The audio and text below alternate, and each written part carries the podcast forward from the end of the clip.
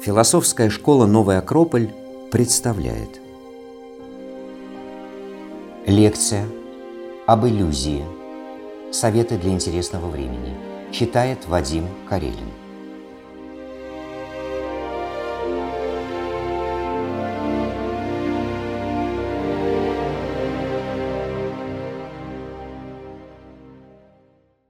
Добрый вечер, дорогие друзья. Меня зовут Вадим Карелин. Я руковожу философской школой «Новый Акрополь» в Волгограде.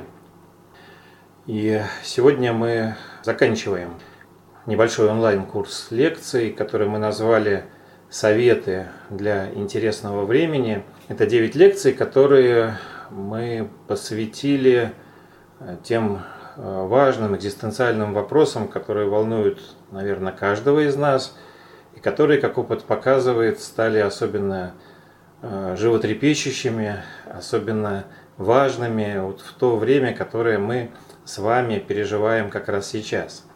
Потому что в это время мы э, не по своей воле, но вынуждены достаточно часто бывать наедине с собой, много времени размышлять и Собственно, по этой причине те вопросы, которые, ответы на которые не всегда находили раньше, о которых не было времени подумать, сегодня выходят на первый план. Мы в начале занятия отключаем микрофоны, выключаем чат, чтобы не отвлекать друг друга, и обязательно включим и то, и другое в конце занятия, чтобы вы могли задать все вопросы, которые вас интересуют. Я обязательно постараюсь на них ответить. А сейчас э, в первой части буду больше рассказывать, поэтому вы свои вопросы, пожалуйста, готовьте, ни один из них без внимания не останется. В качестве последнего занятия э, для вот последней встречи мы выбрали тему иллюзий. А, вам наверняка не один раз приходилось слышать, э, что многие вещи на самом деле не такие, какими они кажутся тот, кто изучал какую-то восточную литературу, наверняка сталкивался с таким термином, что мир, весь мир, в котором мы живем, это иллюзия. И э, сегодня мы э, поговорим о том, почему это так, или точнее, в какой степени это так. Действительно ли мир, в котором мы живем, иллюзия? Потому что, ну, я думаю, что многие из нас скажут, что окружающие нас вещи, они вполне реальны. Ну а коль скоро мы откроем какую-то иллюзорность в том, что с нами происходит, то не лишним будет поговорить и о том, как э, эту иллюзорность преодолевать, то есть как все-таки учиться видеть окружающие нас вещи мир в целом, сколько возможно реально, если, опять же, это возможно. Каждый раз, если вы уже не на первом занятии, вы знаете, каждый раз мы стараемся опираться на то или иное философское учение, поскольку мы философская школа – и сегодня основой для нашего занятия э, станут воззрения Платона. И немного еще мы возьмем идей из буддизма, потому что они очень важным способом дополняют те предложения, которые делает Платон. В первой части лекции я буду показывать э, некоторые картинки, поэтому у вас э, на экране будут изображения, которые будут нужны для занятия. Все необходимые ссылки на тексты, книги, которые будут использованы, вы найдете в чате. Вам их обязательно пришлют в процессе занятия. Потом сможете сами посмотреть. Я включаю потихонечку демонстрацию экрана. Следите теперь за картинками. У вас сейчас на экране изображение древнеиндийской богини, которая, имя которой Майя – Древней Индии э, Майя – это богиня как раз иллюзии. В ее функции входило набрасывать покрывало, вуаль на все происходящее, чтобы скрывать истинные черты того, что человек видит вокруг, чтобы человек видел все происходящее как бы сквозь это покрывало и до конца не мог воспринимать реальность. Почему это делает Майя, для чего это ей необходимо, это тема отдельного разговора. Но интересно, что представление об иллюзорности мира, о том, что мы видим сразу не всю правду, не всю реальность, это не только восточное представление. И мы с вами начнем размышлять об иллюзии как раз э, с э, западной точки зрения, с точки зрения западной философии. И, как я уже говорил, Платона, э, ну, возможно, такая позиция, такое мировоззрение нам с вами будет более привычным и более понятным. Если говорить о Платоне, то, возможно, многие из вас знают, что в своей работе «Государство» он приводит миф, он стал краеугольным для западной философии, миф или символ пещеры. Миф о пещере или символ пещеры. Платон рисует некую воображаемую пещеру, и на ее базе, на ее основании он объясняет некоторые мировоззренческие вопросы. Я скажу сразу, что этот миф имеет очень много ключей. Он имеет очень много трактовок, он достаточно глубокий, и мы с вами сегодня воспользуемся только той его трактовкой, которая связана с познанием, с пониманием человеком окружающей его реальности. Возьмем только один ключ из всех возможных. В чем суть мифа? Я позволю себе небольшое удовольствие, я буду говорить не своими словами, а прочитаю кусочек из текста самого Платона, чтобы вы послушали э, его слова. Можете пока сравнивать с тем, что изображено на картинке. Это, естественно, современное воспроизведение того, что рисует Платон. Итак, посмотри-ка. Ведь люди как бы находятся в подземном жилище, наподобие пещеры, где во всю ее длину тянется широкий просвет. С малых лет у них там на ногах и на шее оковы, так что людям не сдвинуться с места. И видят они только то, что у них прямо перед глазами, ибо повернуть голову они не могут из-за этих оков. Люди обращены спиной к свету, исходящему от огня, который горит далеко в вышине. А между огнем и узниками проходит верхняя дорога, огражденная невысокой стеной, Вроде той ширмы, за которой фокусники помещают своих помощников, когда поверх ширмы показывают кукол. За этой стеной другие люди несут различную утварь, держа ее так, что она видна поверх стены. Проносят они и статуи, и всяческие изображения живых существ, сделанные из камня и дерева. При этом, как водится, одни из несущих разговаривают, другие молчат. Собеседник реагирует – Странный ты рисуешь образ. И странных узников.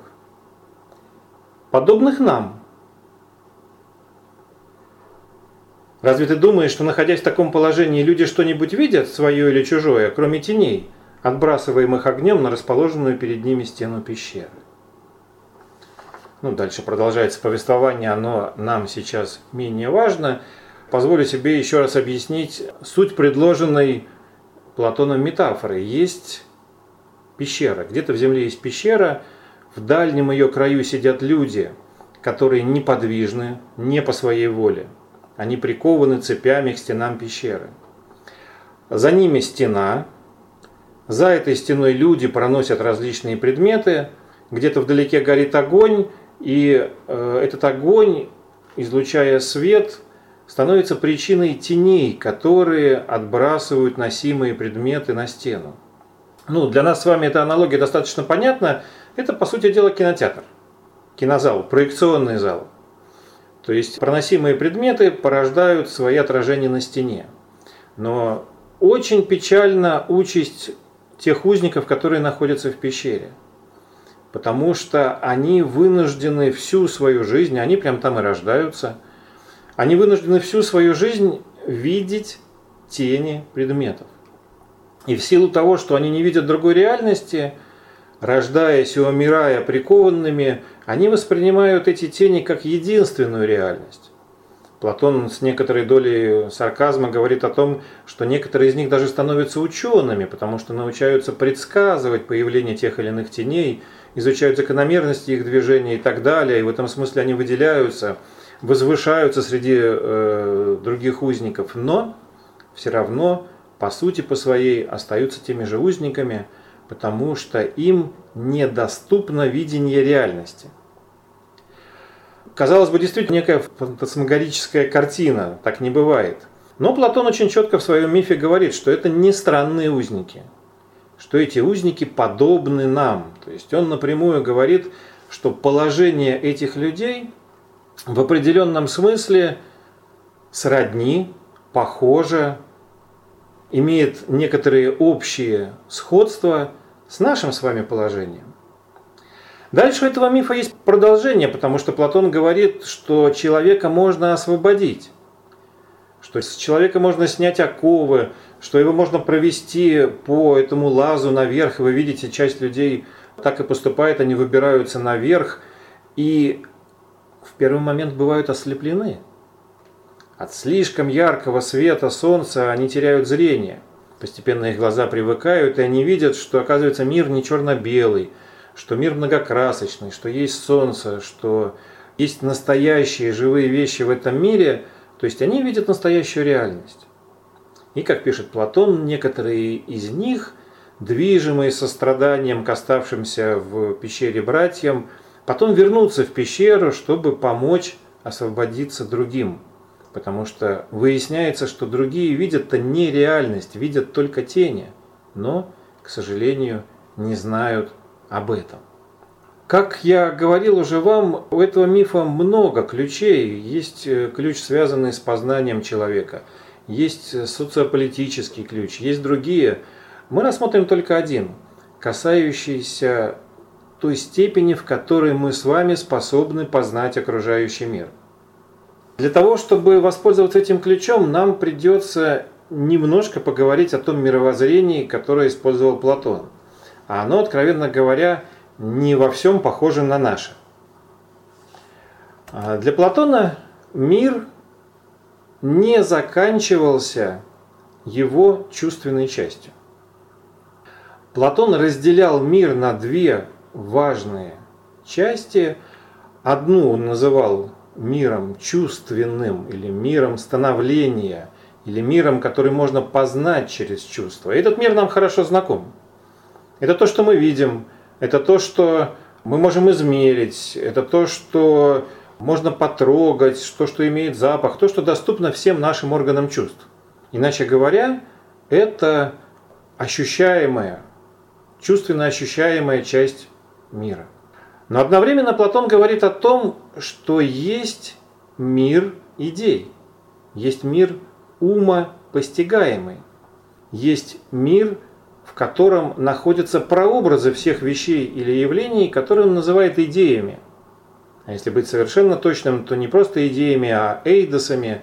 Это слово не переводится до конца на русский язык, но имеет очень интересный тонкий оттенок – Эйдос это не просто идея, это идея, имеющая самостоятельное бытие, это сущность, это живая идея. Что это такое нам вообще очень сложно понять.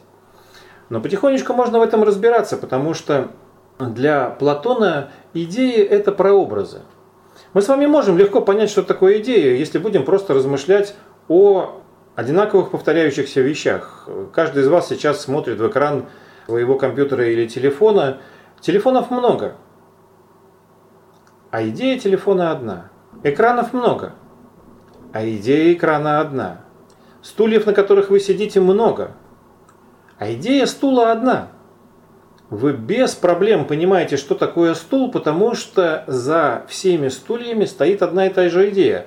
Это некое устройство для сидения с четырьмя ножками и спинкой. И поэтому вы узнаете стул. Казалось бы, ничего особенного здесь удивительного нету, но для Платона очень важен следующий момент. Он говорит, что мир идей имеет примат, имеет первенство. Он более важен и изначален по отношению к миру становления. То есть все вещи и все объекты в мире, в котором мы живем, возникают из идей. Сначала возникает идея, она проявляется как та или иная сущность, как то или иное явление. То есть мир идей первостепенен.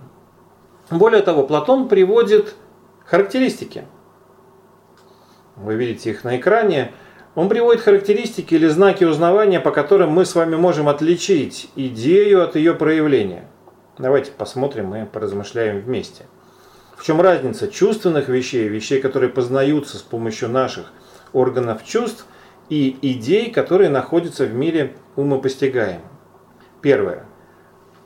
Чувственные вещи находятся здесь, в физическом мире.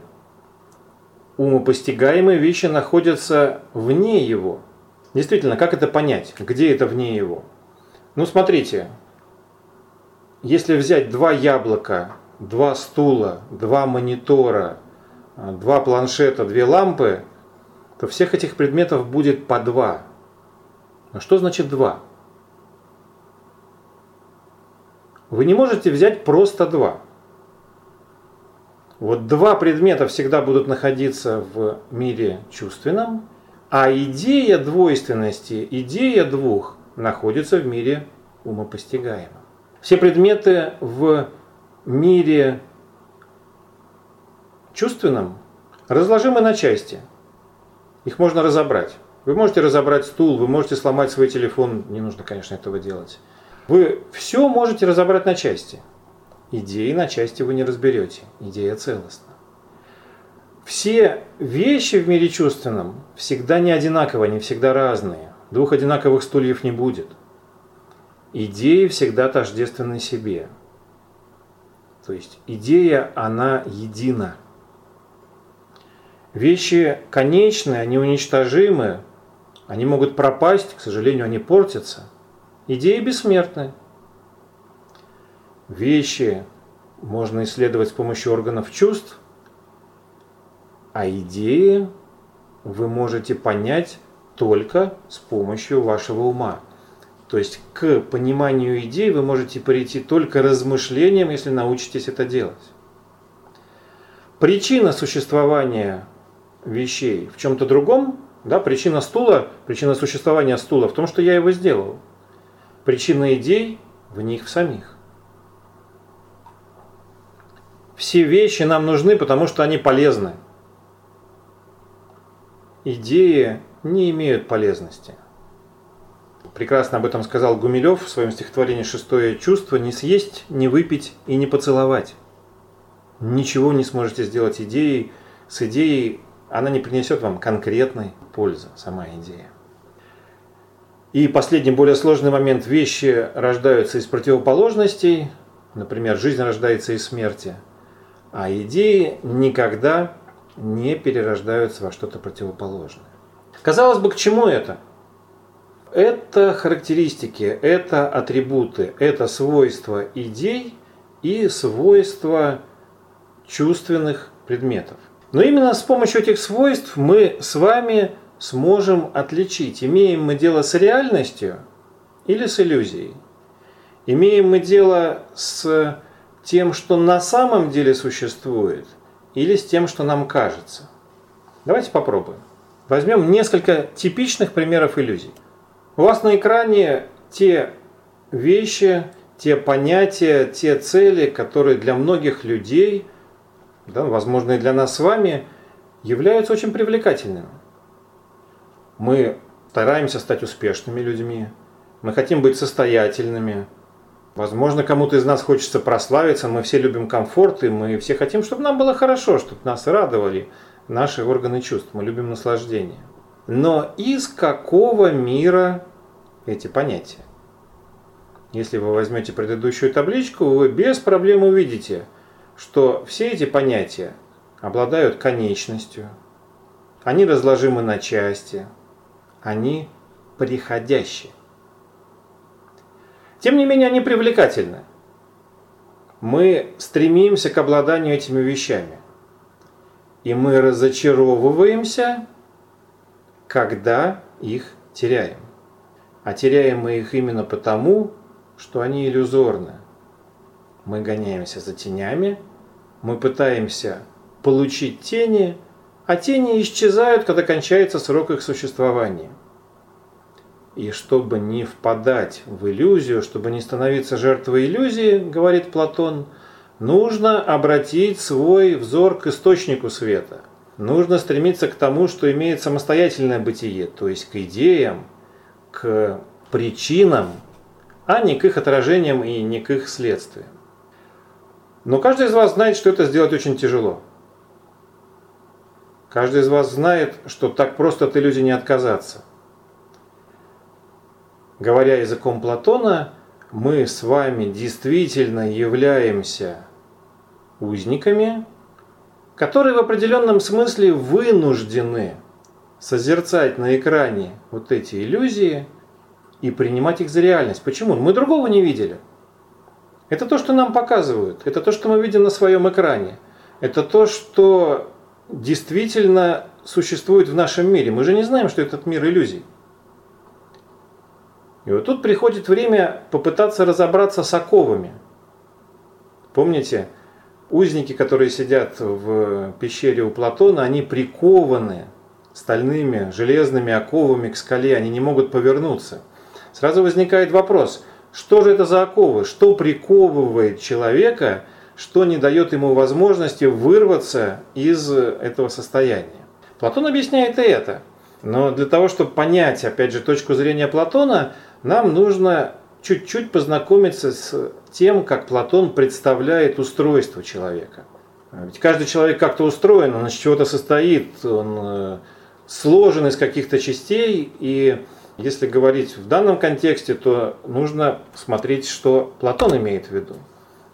Для Платона человек состоит из трех частей, имеет три начала. Душа человека, говорит Платон, трехчастна. Она имеет три ярко выраженных начала. Первое начало достаточно очевидно. Каждого человека, себя в том числе, мы больше всего узнаем именно по этому началу, по тому, что человеку хочется. Каждому из нас постоянно, ну, я не знаю, как вам, я могу по себе сказать, постоянно чего-то хочется. А, хочется комфорта, хочется радости, хочется понимания – хочется уважения, хочется что-то открыть. Причем эти хотения бывают более тонкие и более изысканные или более грубые, но в любом случае они есть. Каждый из нас постоянно чего-то желает. Вот это начало души Платон называет вожделеющим. То, что нас заставляет притягивать к себе какие-то вещи и явления – вожделеющее начало души. Конечно, этим человек не исчерпывается, и вы по себе знаете, что в своей жизни вы далеко не всегда поступаете, исходя из того, что вам хочется. Ну, мы взрослые люди, мы имеем ответственность, и каждое утро, когда нам хочется поспать, еще немножко понежиться в кровати, мы встаем и идем на работу. Даже сейчас, во время карантина, мы все равно встаем и все равно принимаемся за какие-то созидательные дела. Почему? Потому что мы люди, и потому, что у нас помимо вожделеющего начала есть начало разумное. Если вожделеющее начало говорит о том, что нам хочется, то разумное начало говорит нам о том, что надо. То есть разум позволяет нам понимать необходимое и отделять его от того, что нам хочется. Соответственно, в нашей душе эти два начала всегда находятся в конфликте и в противоречии. Как правило, вы хорошо знаете по себе, вожделеющее начало и разумное начало тянут нас в разные стороны. Между ними находится яростный дух, наше пассионарное начало, то, что дает силу тому, к чему оно присоединится. Яростный дух может присоединиться к вожделеющему началу и сделает нас гневными, яростными, Э, страстными. Яростный дух может присоединиться и к разумному началу, и, собственно, Платон это крайне рекомендует, и тогда мы становимся разумными, созидательными, светлыми людьми. Сам Платон в своих работах образ души представляет в виде колесницы. Колесница, в которой в виде всадника находится яростный дух, а две лошади этой колесницы, видите, черная и белая. Это два начала. Разумное, Платон с большим юмором говорит, что это прекрасный, белый, красивый конь, прекрасных статей, разумный, мудрый и так далее. Ну, в общем, хороший. И второй такой вот облезлый, лохматый, злой, гневный, черный конь – это вожделеющее начало. Вот они будут тянуть колесницу в разные стороны, они никогда не согласны между собой.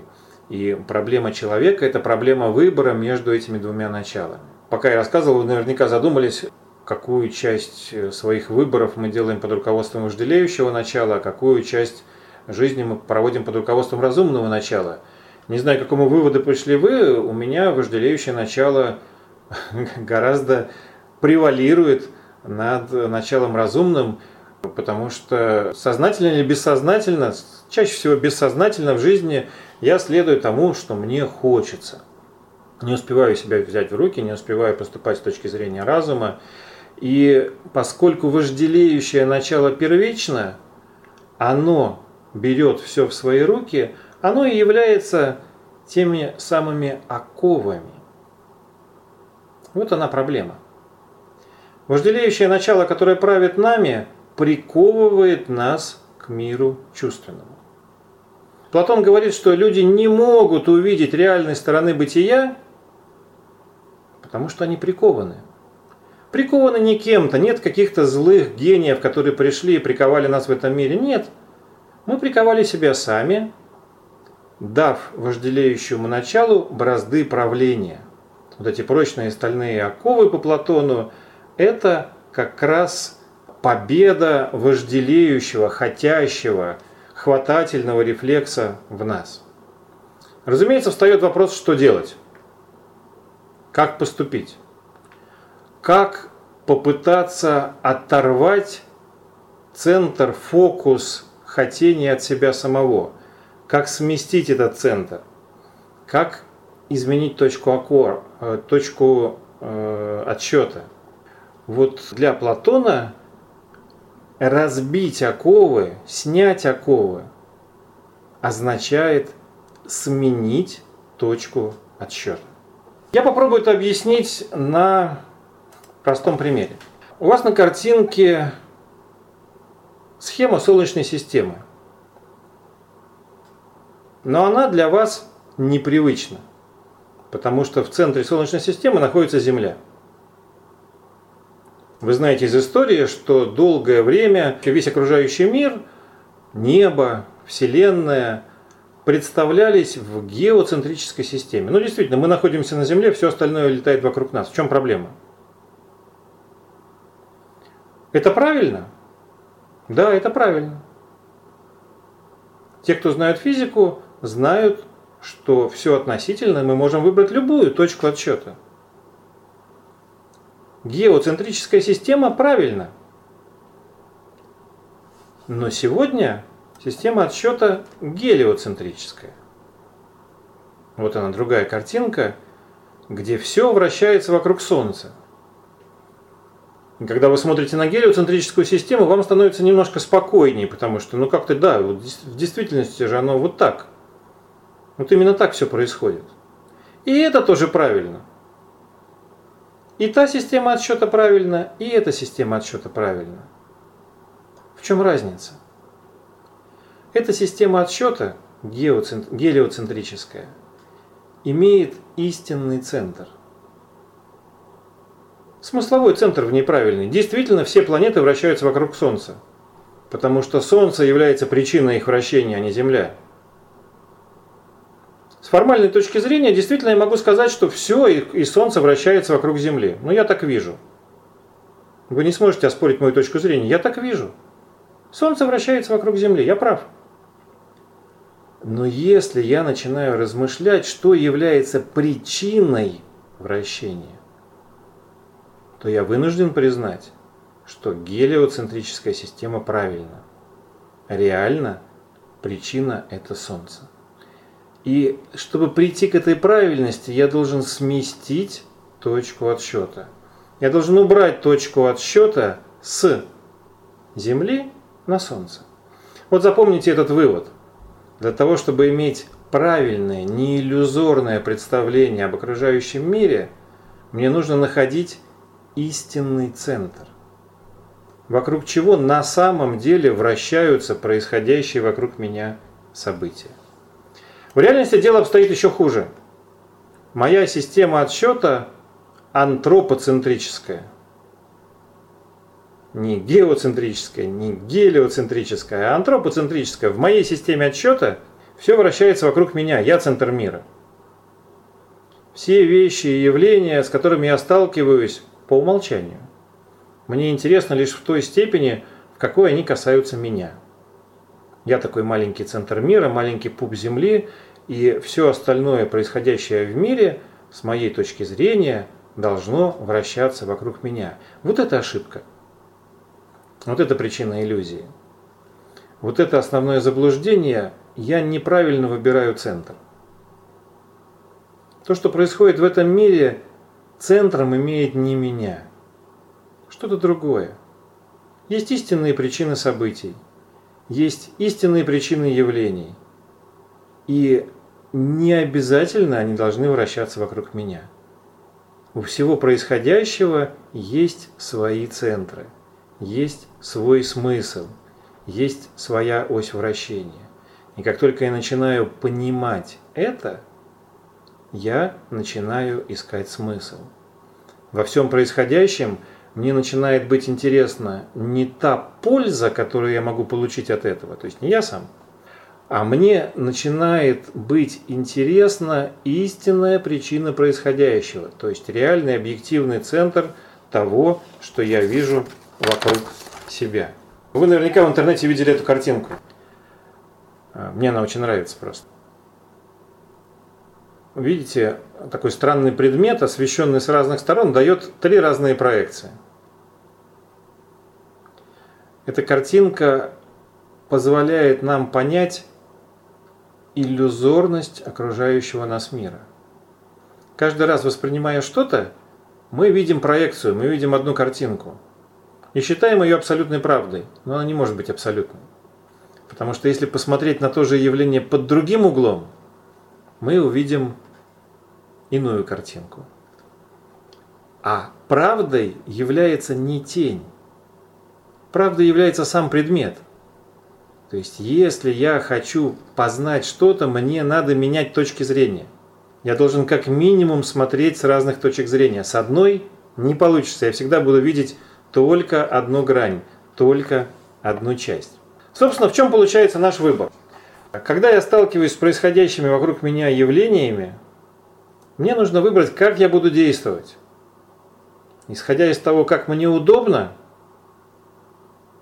но в этом случае действует антропоцентрическая модель. Я буду являться центром. Если я буду исходить из того, как удобно мне, я всегда буду попадать в иллюзию. Ну, во всяком случае, так считает Платон и буддизм, которого мы пока не касались, но коснемся. Или же я буду искать истинный центр, я буду искать смысл, я буду пытаться понять, ради чего я собираюсь действовать, или в чем смысл происходящих вокруг меня событий? Если я буду стараться действовать справедливо, Платон это называет справедливо, тогда у меня есть шанс приблизиться к реальности. А, мне эти размышления хотелось дополнить некоторыми практическими советами, и вот именно в контексте практики я хочу обратиться к буддизму, потому что в буддизме мир, сансара тоже воспринимается как иллюзия – как то, что приходящее, как то, что нужно избыть, то, из чего нужно выйти. Выйти в некое натуральное, естественное, чистое состояние, которое понимается как нирвана. Как это сделать? Вот об этом э, очень интересно говорит один буддийский мудрец 8 века нашей эры, его зовут Шантидева. Ему принадлежит совершенно бесподобное высказывание, его можно найти в одном из его пособий на скидку не могу вспомнить, как она называется, что-то про Бадхисат. Шантидева начинает с того, что дает вот такое высказывание. Всякое блаженство, какое только есть в этом мире, проистекает из стремления принести счастье другим. Всякое страдание, какое только есть в этом мире, проистекает из стремления к собственному счастью. После знакомства с Платоном, мне кажется, эта фраза будет чуть более понятно. С первой частью ее обычно все соглашаются. Действительно, когда мы приносим счастье другим, мы сами становимся счастливыми. Теперь вы понимаете, почему это происходит. Мы меняем центр. Мы выходим из себя, мы приближаемся к истинному центру происходящего, а это не может не приносить счастья. И наоборот, если мы центром мира делаем себя, собственное счастье, собственное благо, то в конечном итоге получаем страдания, потому что оказываемся, оказываемся замкнутыми в иллюзии. Ну, собственно, у нас остается вопрос, как это предотвратить? Как предотвратить попадание в такие иллюзии? Шантидева дает совершенно прекрасный совет. Всякий, кто желает быстро освободить себя и других из колеса сансары, читая из иллюзии, должен прибегнуть к высшей тайне – медитации о замене себя другими. Вот это очень красивый пример. Э, не пугайтесь грозного слова медитация, никаких специальных медитаций не нужно. Нужно попытаться выйти из себя. Шантидева говорит, что, ну это вообще буддийское представление, что каждый раз сталкиваясь с другими людьми, мы автоматически делим этих людей на тех, кто выше нас, на тех, кто ниже нас, на тех, кто равен нам. Перед теми, кто выше нас, мы заигрываем, заискиваем. А тех, кто ниже нас, мы подавляем и относимся к ним пренебрежительно. А с теми, кто нам равен, мы конкурируем. Они являются для нас конкурентами. Все три действия ошибочны. Все три действия иллюзорны. Но мы так делаем, потому что центр нашего сознания находится внутри нас. А если попробовать, говорит Шантидева, в любой ситуации исходить не из того, какую цель преследуешь ты, а исходить из положения человека, который к тебе обращается. В русском языке э, есть очень простая аналогия поставить себя на место другого человека. Мы все слышали эту фразу. Поставить себя на место другого. Слышать-то слышали, но редко пользуемся. На самом деле – и это упражнение, которое я предлагаю вам попробовать.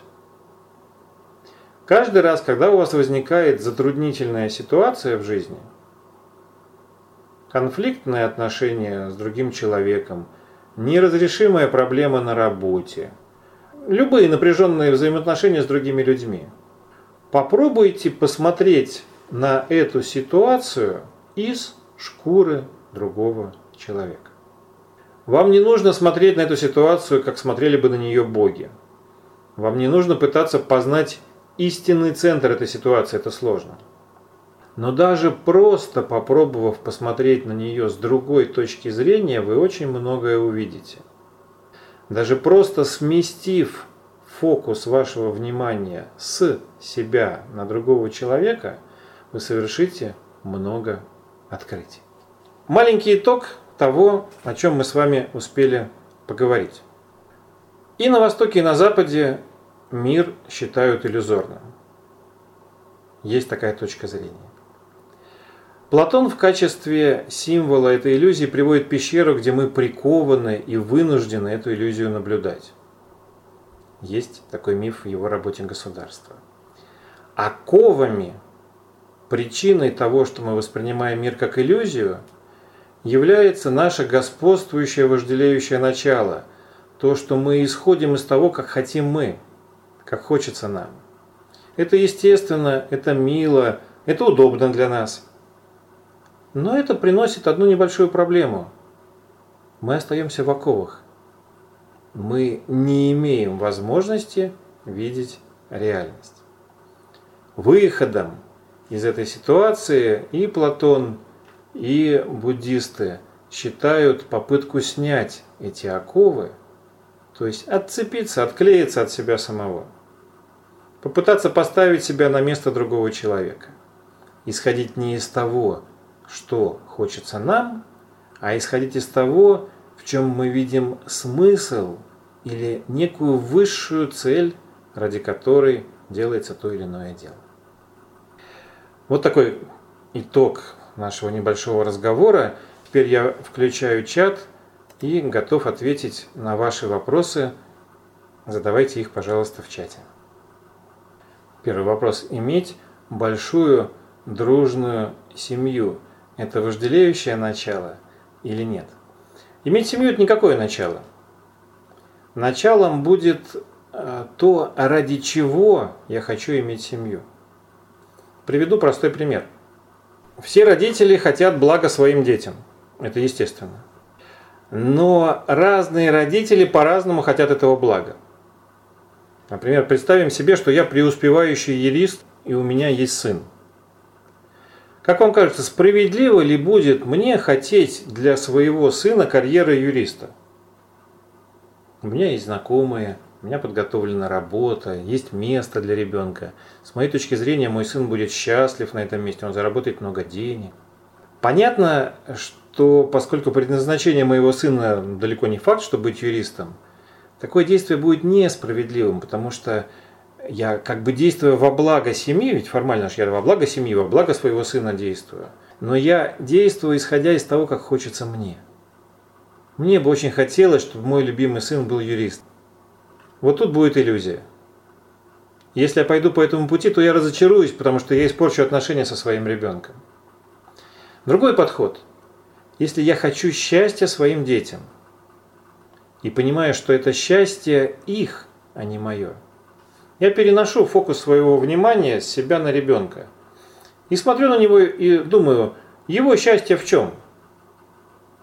Ну, очень часто это можно увидеть. Если я этого даже увидеть не могу, вдруг по каким-то причинам, я же могу спросить.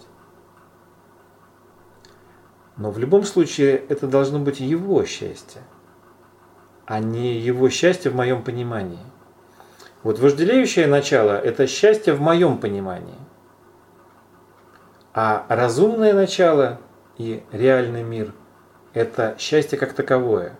Я должен отпустить свое понимание – отпустить свое хотение и дать возможность ребенку стать счастливым в его понимании. Надеюсь, что ответил. Поэтому иметь дружную семью – это прекрасно. Валера пишет, выход из иллюзий прост. Нужно совершать поступки и думать о других. И это все? Не, конечно, это не все.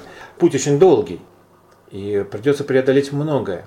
Но сейчас буду опираться на буддизм, если вы возьмете э, любое произведение, например, современного буддийского лидера Далай-ламы, который, ну, в общем-то, является глубоким и сильным буддистом, вы увидите, что оно начинается с тех же самых мыслей, с сострадания,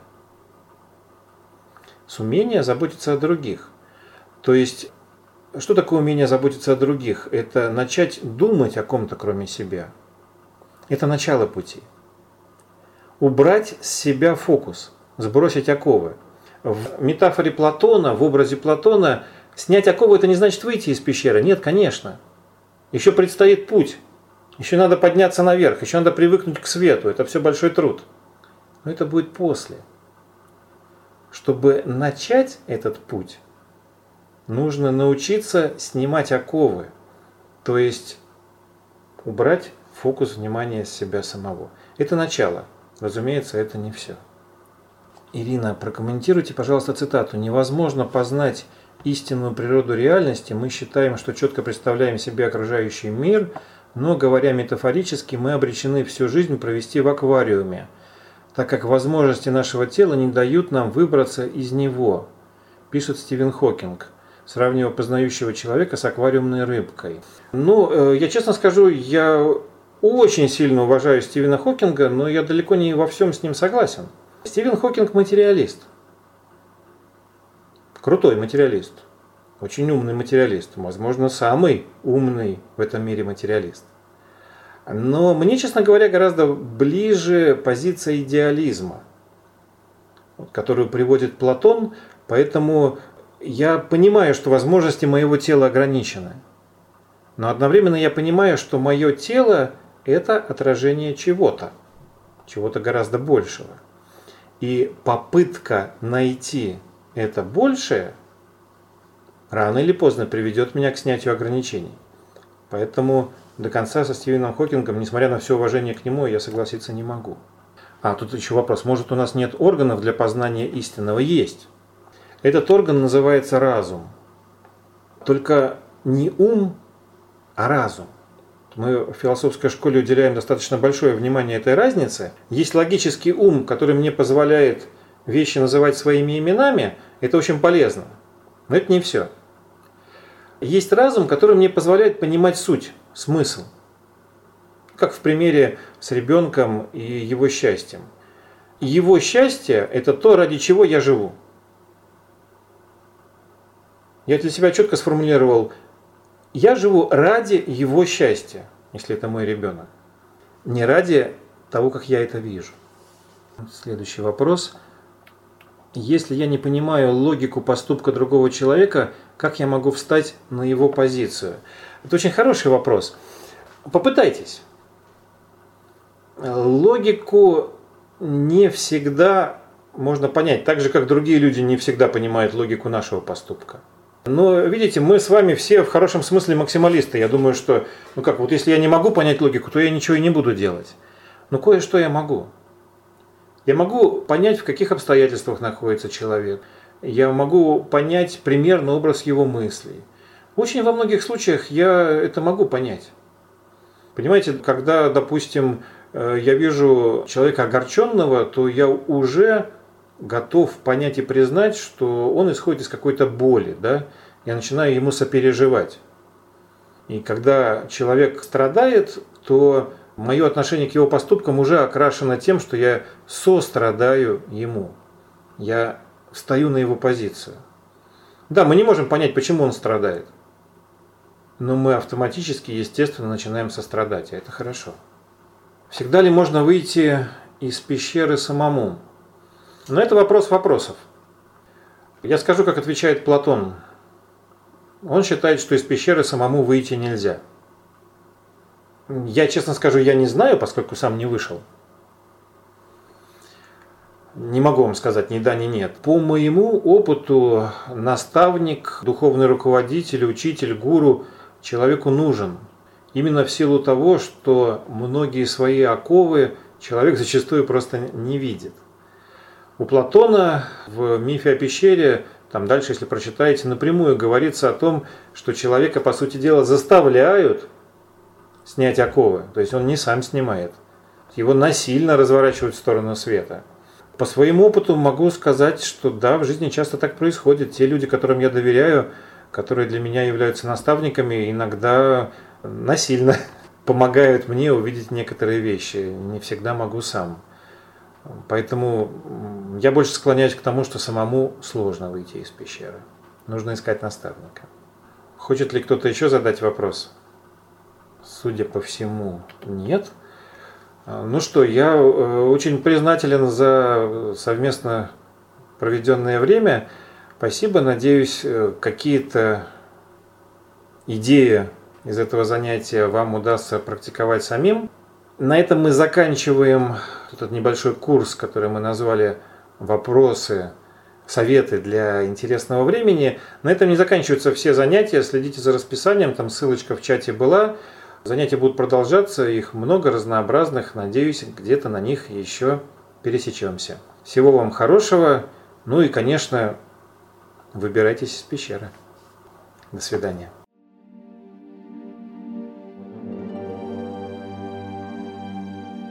Чтобы не пропустить новые материалы на нашем канале, не забудьте, пожалуйста, подписаться на него. Приглашаем вас также в гости на лекции, практикумы, мастер-классы и курсы творческого развития, расписание которых можно найти на сайте философской школы «Новый Акрополь» акрополис.орг.ру До встречи!